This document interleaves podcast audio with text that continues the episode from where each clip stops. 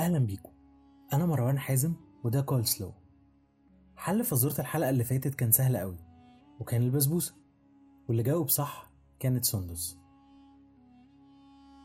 طبعا البسبوسة معلم من علامات الحلويات الشرقية وهي محبوبة الجماهير سواء سادة أو بالقشطة أو بالكراميل أو بالنوتيلا أو بالمكسرات أو أيا كانت الحاجات المحطوطة عليها. فهي أصلها واحد وهو السميد وطبعا بتبقى موجودة وظاهرة في كل المناسبات السعيدة سواء أفراح أعياد وحتى في عزايم رمضان. وعنصر أساسي في أي طبق مشكل. طيب ما تيجوا كده نعرف تاريخ البسبوسة وقصتها.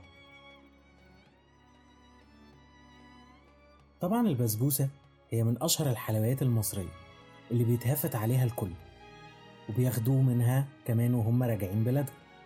وده من عشق الناس وهواسهم بالصنف الحلو المصري ده.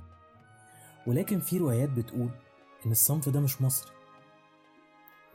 وأولهم بيقول إن أصل البسبوسة بيرجع للدولة العثمانية وده عشان هما كانوا مشهورين بتصنيع حلويات كتير قوي داخل قصر السلطان وكان من بين من بين الحلويات دي البسبوسة. ولما العثمانيين حكموا مصر نقلوا ليها البسبوسة وبقت عنصر مهم جدا في التراث المصري. وإحنا بقى اللي حطينا التاتش بتاع القشطة والمكسرات وكل التوبينجز بقى اللي طالعة دلوقتي. وبعد كده انتشرت البسبوسة في الدول العربية وتعرفت بكذا اسم زي البسبوسة والهريسة والنمورة وهريسة السميد. وفي مصر في بيحضروها بمية الورد بدل الفانيليا. وفي بعض الدول الخليجية في بيحشوها تمر.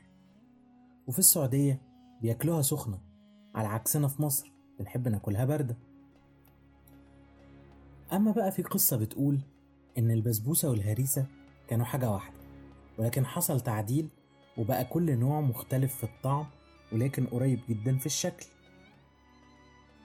والقصة دي بتقول إن أصل البسبوسة فرعوني وإنهم لقوا معجون لدقيق القمح والسمنة والعسل في أواني فخارية في مقبرة الملك توت عنخ آمون وفي شكل قريب جدا للبسبوسة المتعارف عليها دلوقتي.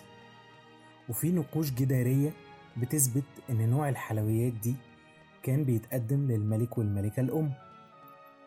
برضو دي حاجة مش مؤكدة أو أنا أنا نفسي مش متأكد منها بس هي قصة ومكتوبة.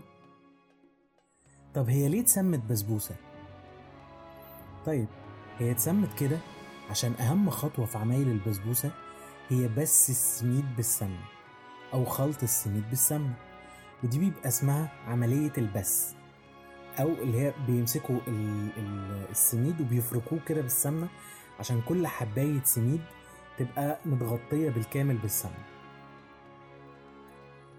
طبعا في روايات تانية عن سبب تسميتها بسبوسة وطبعا في واحدة كوميدية وأنا بنسبة 90% متأكد إنها تأليفة يعني بس القصة بتقول إن في تاجر مصري كان راجع من بلاد الشام فجاب معاه دقيق السميد والمكسرات وطلب من مراته إنها تعمل له صنف بيتعمل في القصور العثمانية.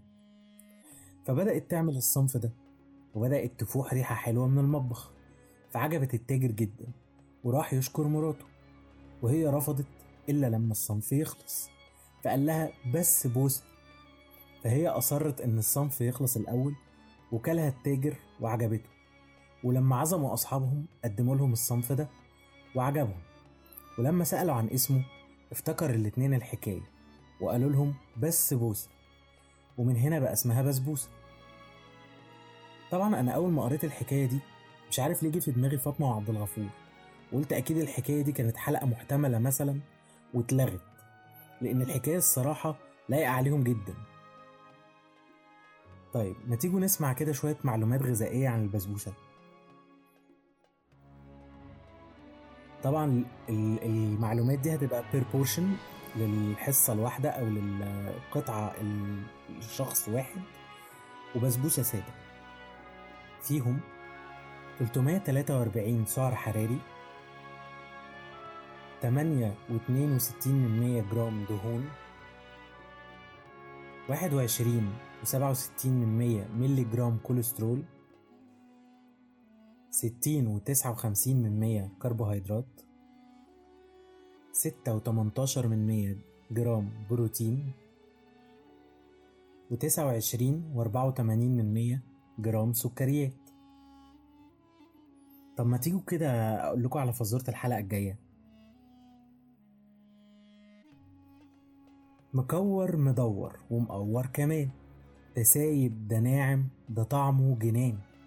ولأجل ما تاكله لازم هلال يبان. يا ترى إيه الأكلة بقى؟ لو عرفتوا الإجابة ابعتولي الحل على الإنستجرام بتاعي مروان حازم 1 وأتمنى تكون حلقة البسبوسة عجبتكم. شكرا لكم